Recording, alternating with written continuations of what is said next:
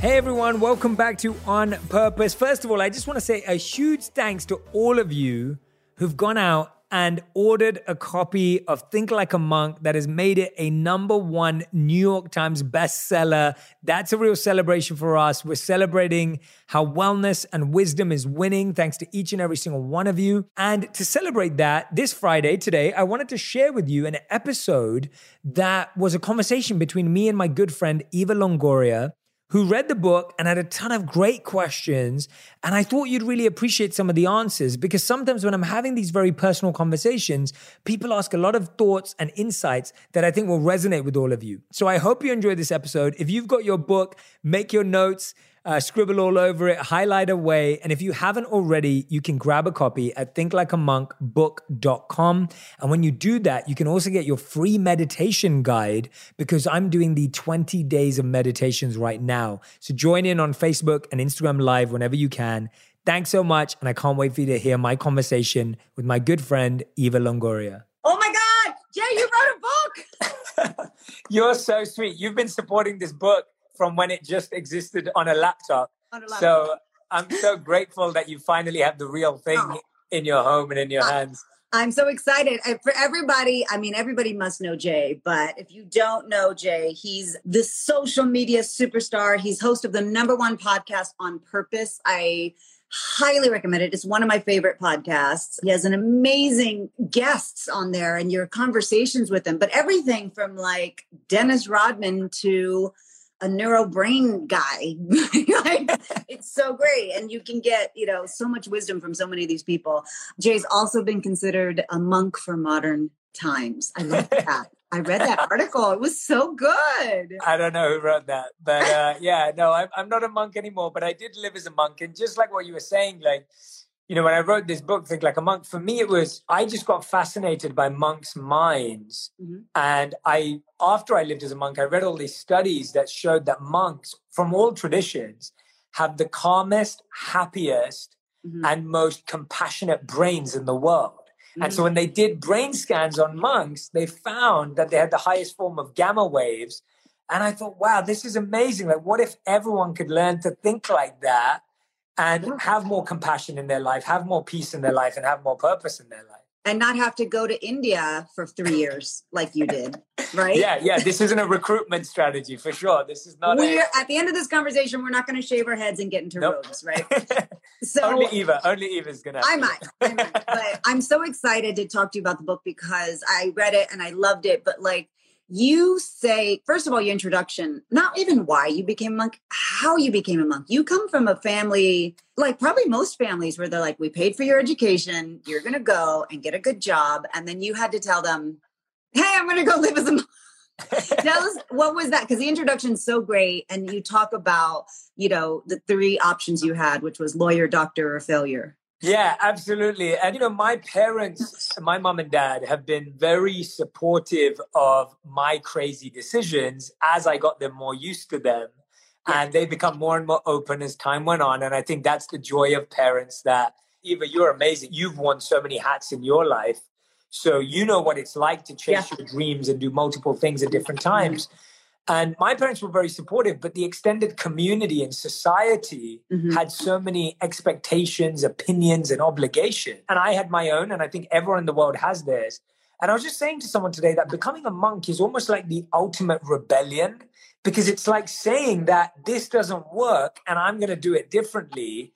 And so whether you want to become a monk, or whether you want to be an artist and no one in your family is an artist, or whether you want to be a author or a musician and no one in your family's ever done that, this book's written in a way to help you make that transition and that rebellion, because becoming a monk is just breaking the mold of society. Yeah. And I think all of us are trying to break the mold. You broke the mold. And I think, you know, each and every one of us has a monk mindset inside of us. Well, this is the book, Think Like a Monk. When is it out, Jay?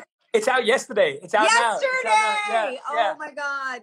First of all, I love the cover. But in the book, you talk about, like, just generally, like, from a macro point of view, you talk about adopting the monk mindset is not only possible, it's necessary. Like, in this day and age, and I find it ironic that you are a social media star. It's like, how do you reconcile that? I mean, I think it's because your goal was to make spirituality viral, right? Like, yeah. It's walk us through the reason why you wanted to write the book and make this for everybody to have. Yeah. So when I went and learned all these principles, living as a monk, and I always describe those 3 years like monk school. And then the last 7 years since I've left, I left in 2013, we're in 2020 now. And so the last 7 years has been like the exam. So it's almost like everything I learned in school, I've been testing it every year. And now I felt like, oh, so much of it worked. And I want to share the parts of it that worked. And when we talk about social media, to be honest, Eva, the truth is that I was trying to do this in so many ways, whether it was speeches, whether it was I was coaching people, I was working with people directly, I was trying to pitch it to media companies.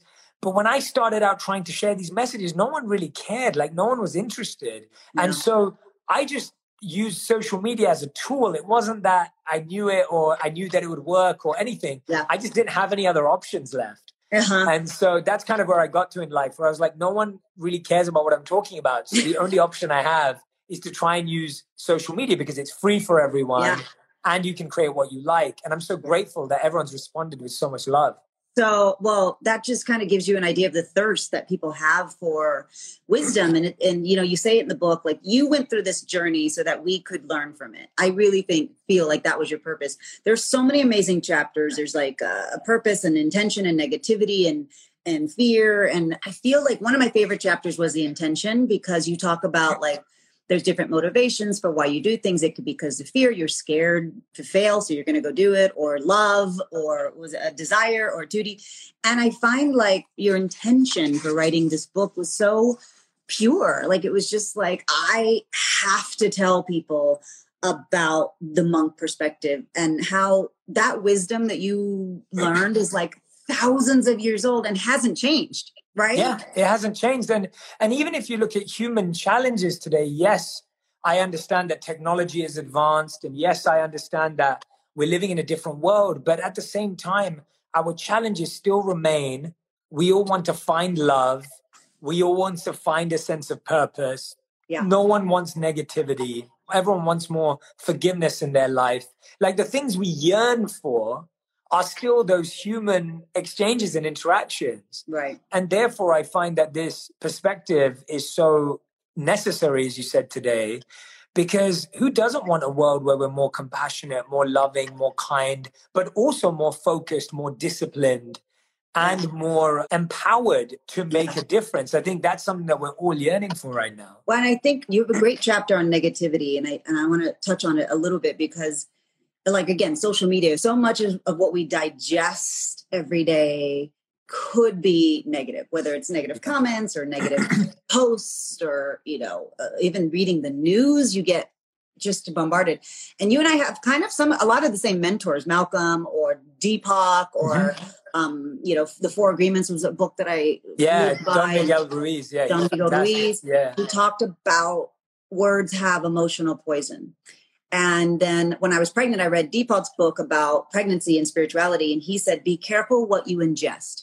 Like, be careful what is coming through. And you have a whole chapter on negativity and how when you were in the ashram, is that what I said? Yeah, that's right. Yeah, the monastery, the monastery, that you got so used to no gossip. And then you go into the real world and it is everywhere. And I feel like that is happening a lot with people. Like, they want to fit in, they want to gossip, we all want, like, it's human nature, right? It takes work to avoid negativity. Can you talk a little bit about that chapter? Because it's one of my favorite ones. I started with this beautiful quote that I want to show up to everyone here. And it's from the Daisaku Ikeda, which is chapter 2, negativity in the book. And in it, it says, it is impossible to build one's own happiness on the unhappiness of others. And that's what that chapter is based on. That quote's by Daisaku Ikeda. Yeah. And that wisdom for me is just so powerful, because I feel gossip or negatively talking about people, all we're trying to do is make ourselves feel a little bit better because someone else is struggling. But the problem with that mindset is that tomorrow you might be the one struggling and someone might be talking about you. And so if you're building your happiness on the unhappiness of others, then tomorrow someone's going to build their happiness on your unhappiness, and the cycle just goes on. Whereas when we realize, wait, I'm on my journey, you're on your journey, I've got lessons I need to learn, you've got lessons you need to learn. And actually, one of the stories in there, Eva, that I don't know if you like this story, but I love it. It's an old parable and a Zen story of the evil king who comes to meet the good king. Yeah.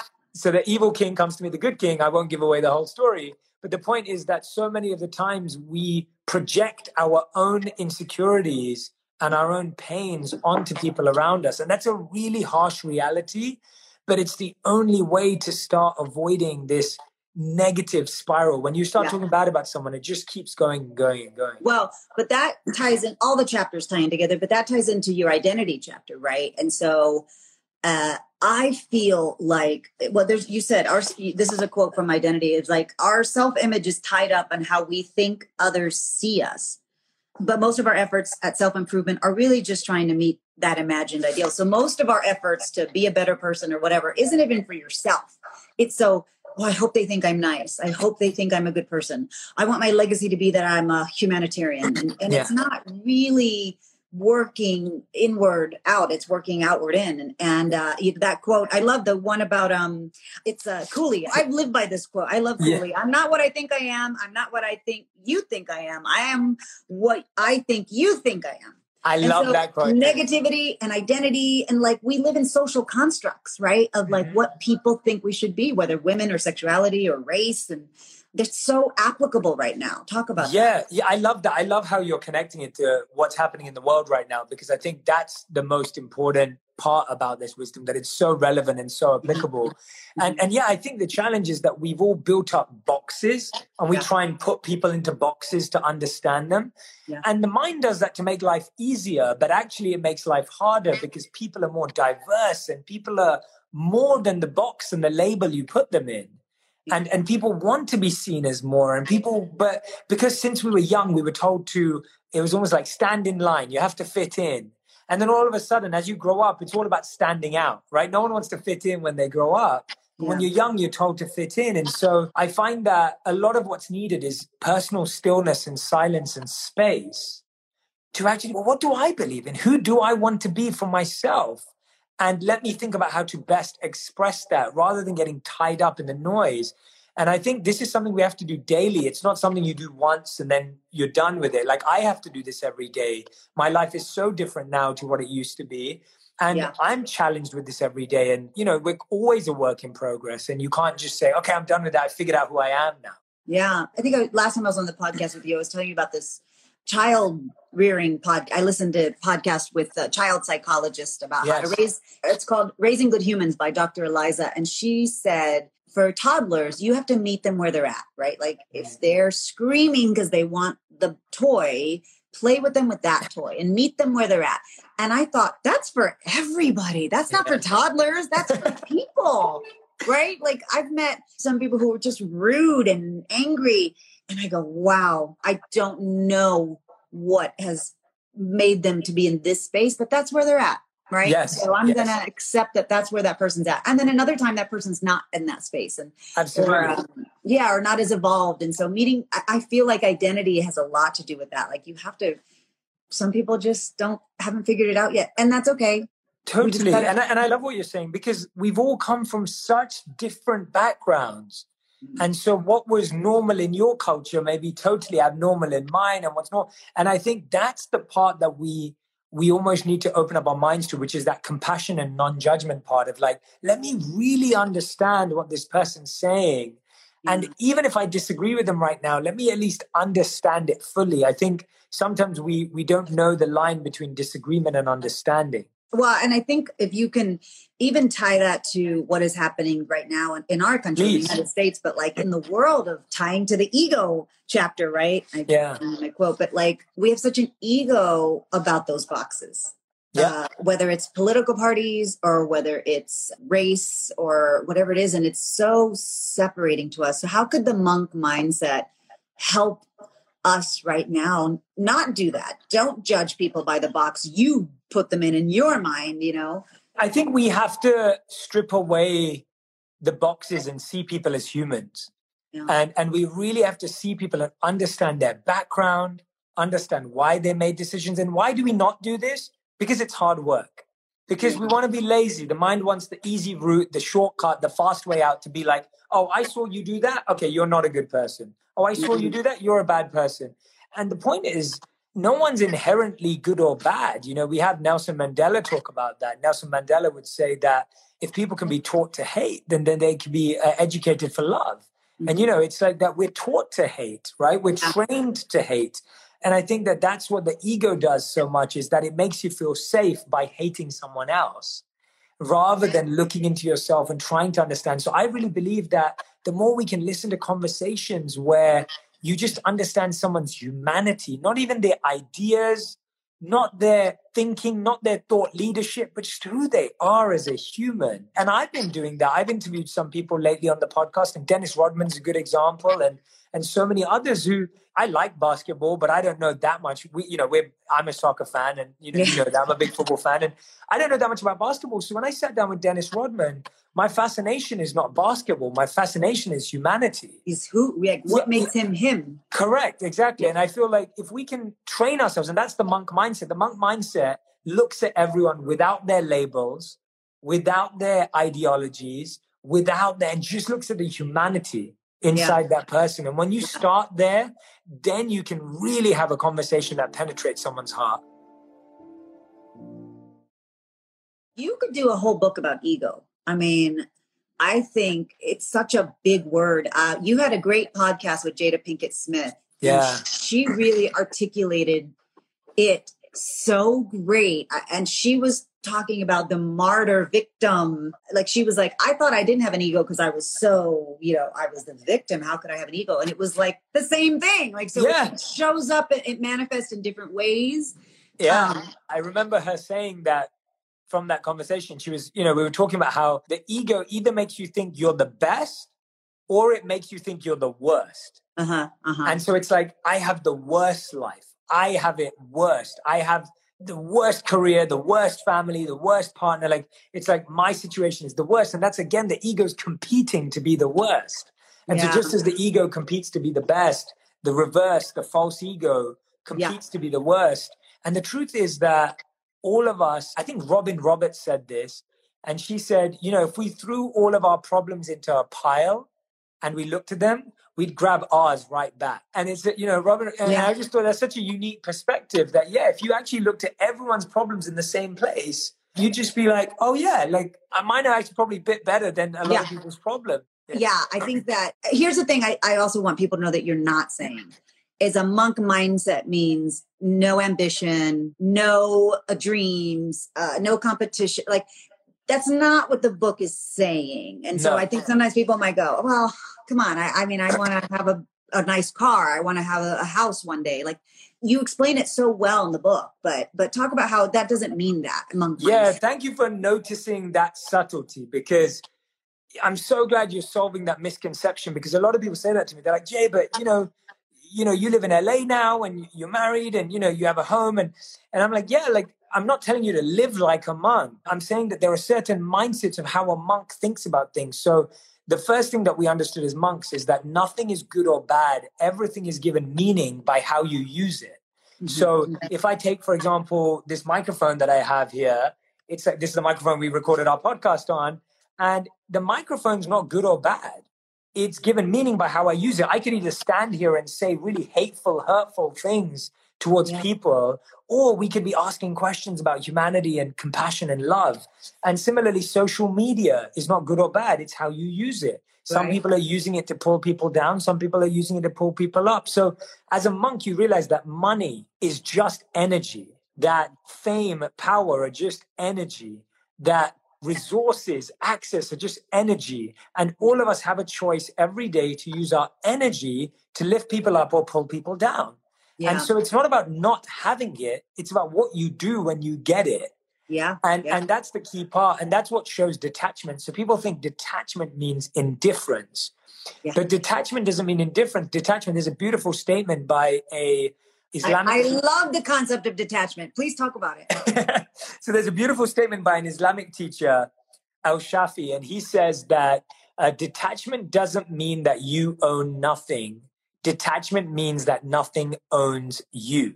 Mm-hmm. And what that means is that it doesn't mean you can't have the car or you can't have the house and you can't have the career.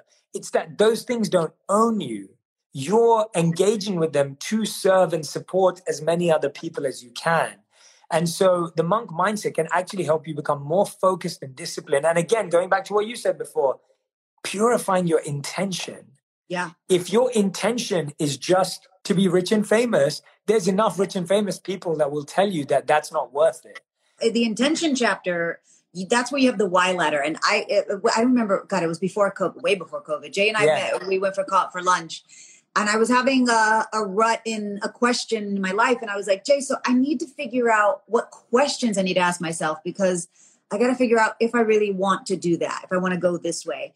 And you gave me the why ladder. And then I read it later in the book. I was like, there's the why ladder. But because you say, you know, we all have different goals, but we all want the same things, a life full of joy and meaning.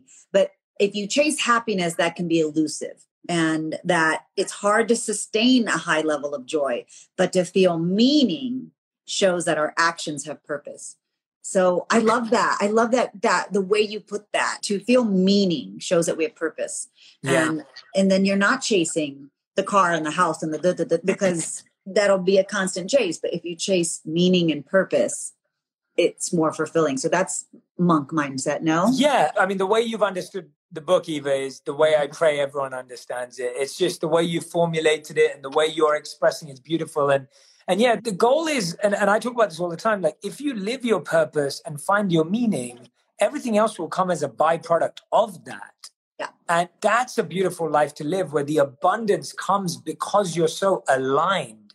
And it's when we're out of alignment that we're chasing something that isn't there. And I can express this for my own self. Like, you know, if you get everything out of alignment, you won't be satisfied. But when you have everything in alignment, it feels really beautiful to have. And so, yeah, I'm not encouraging anyone to not be successful, to not go after their goals. Actually, I want to help you get there in a way that you can keep it.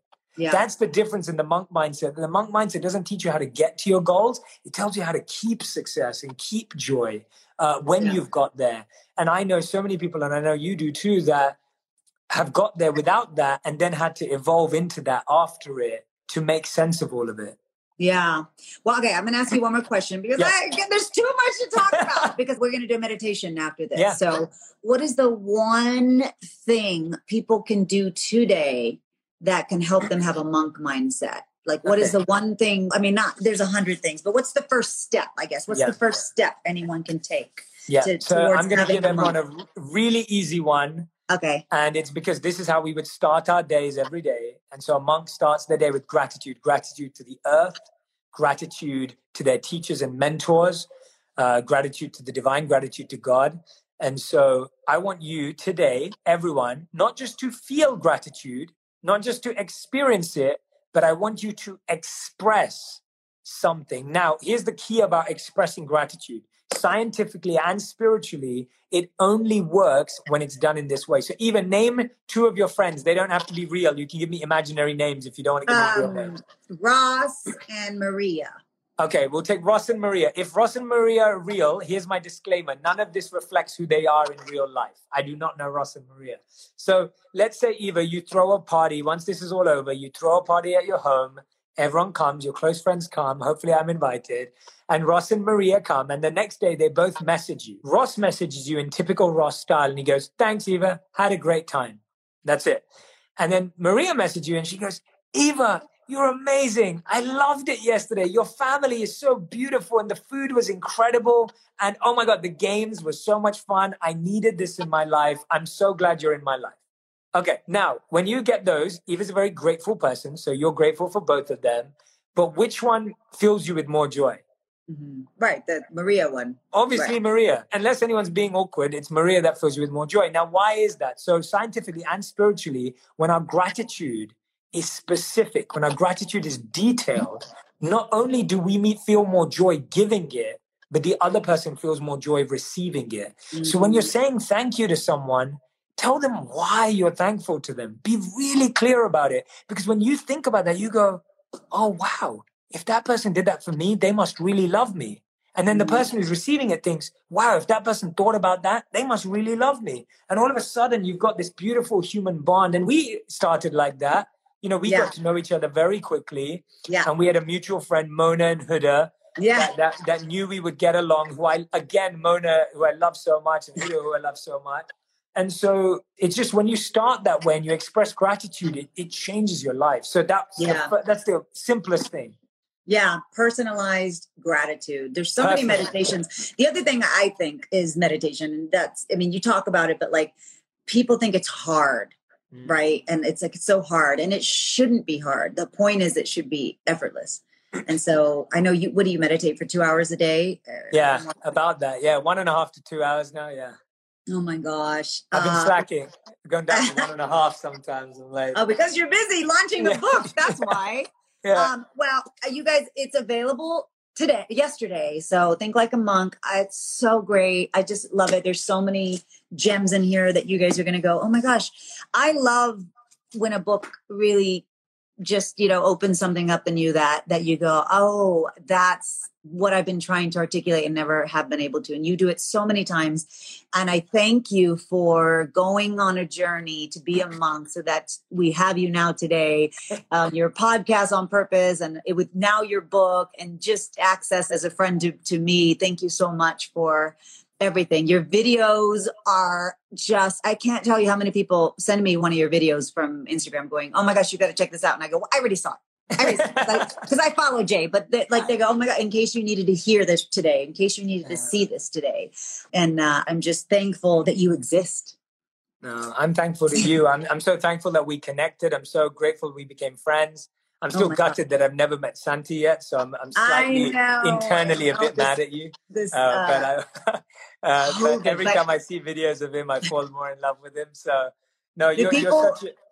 Oh, God. People love Santi. Yeah, he's the best. He's the best. And no, I'm so grateful to you, Eva. Thank you for your continued love and support. I don't take it for granted. And I just love the soul and energy you are. And you're such a powerhouse. You're just such a powerhouse. You're so deep, but then you go so far and wide to make a change in the world. And that's you're living this. You're living everything that's in the book. So thank you for giving people an example.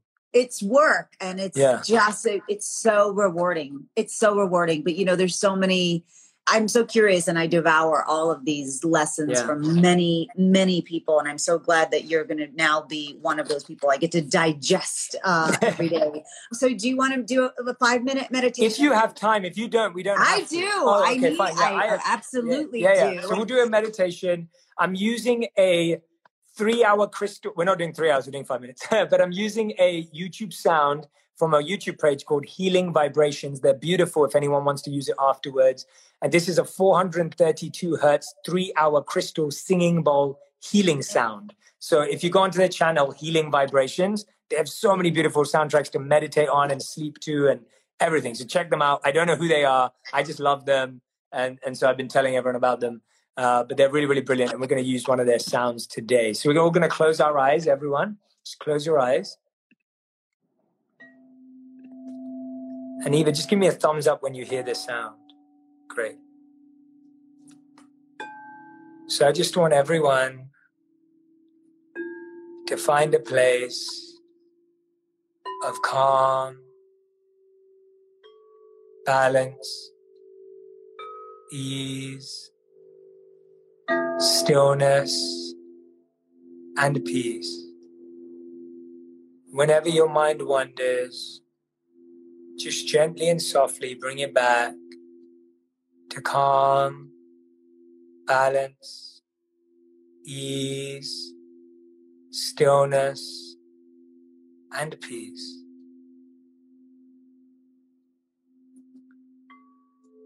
Become aware of your natural breathing pattern, breathing in and out, breathing in through your nose and with your mouth slightly open, exhaling, just becoming aligned with your natural breathing pattern.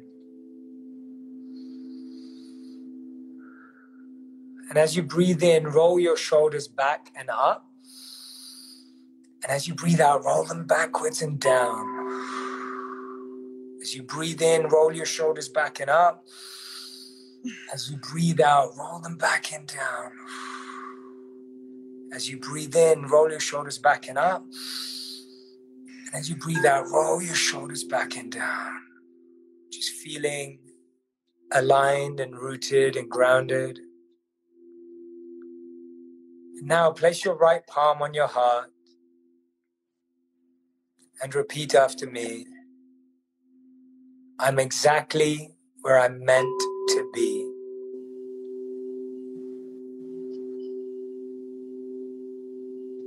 You can say to yourself, I'm exactly where I'm meant to be.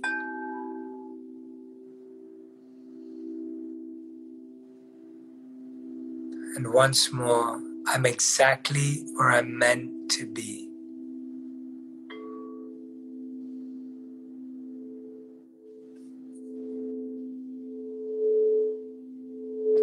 Allowing yourself to be present with your mind and body. Reminding yourself that you're not ahead or behind. That all the power exists right now, here with you.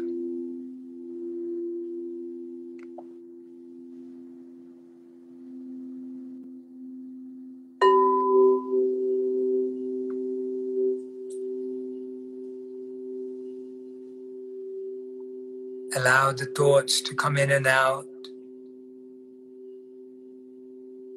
Just being present with your breath.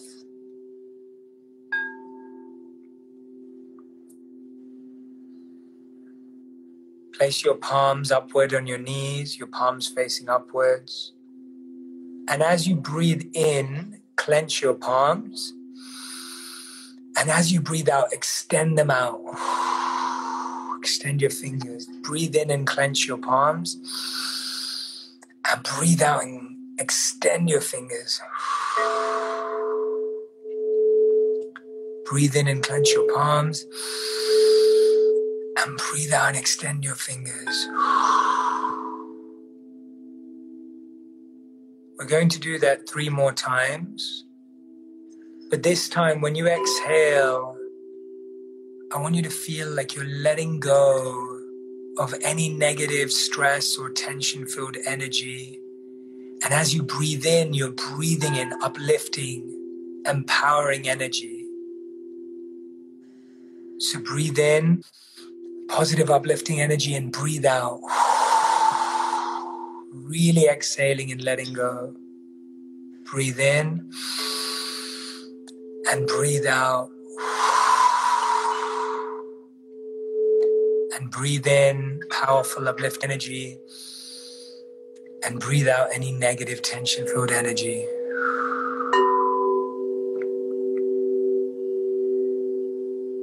And repeat after me to yourself, I let go of anything that doesn't serve me.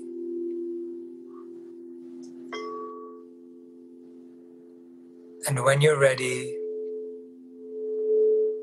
in your own time, at your own pace, you can gently and softly open your eyes.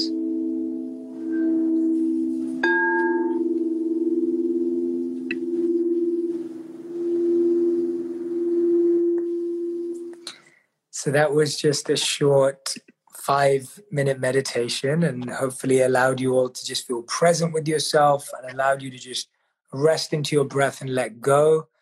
And just doing that for 5 minutes a day allows you to just really feel that you're present with your body, not rushing around in your head or your mind, and also recognizing that you can train yourself to let go. So hopefully that helped, Eva, and I hope everyone watching that helped too. Oh my gosh, I love it. I love it. I love meditation so much. I love journaling. I love all of it. But you do make a point about meditation, about it's like anything else. The more you dedicate to it, the better it works. If you want to learn a language, you don't do it 5 minutes a day. You're going to do a little longer. And if you want to meet somebody and spend time with them, you don't say just 5 minutes a day. So try to build upon it, right? Absolutely. Yeah. This was amazing, Eva. Thank you so much. I'm so grateful. Jay, thank you for letting me ask you a million questions about this. I still have a million more conversations I could have with you.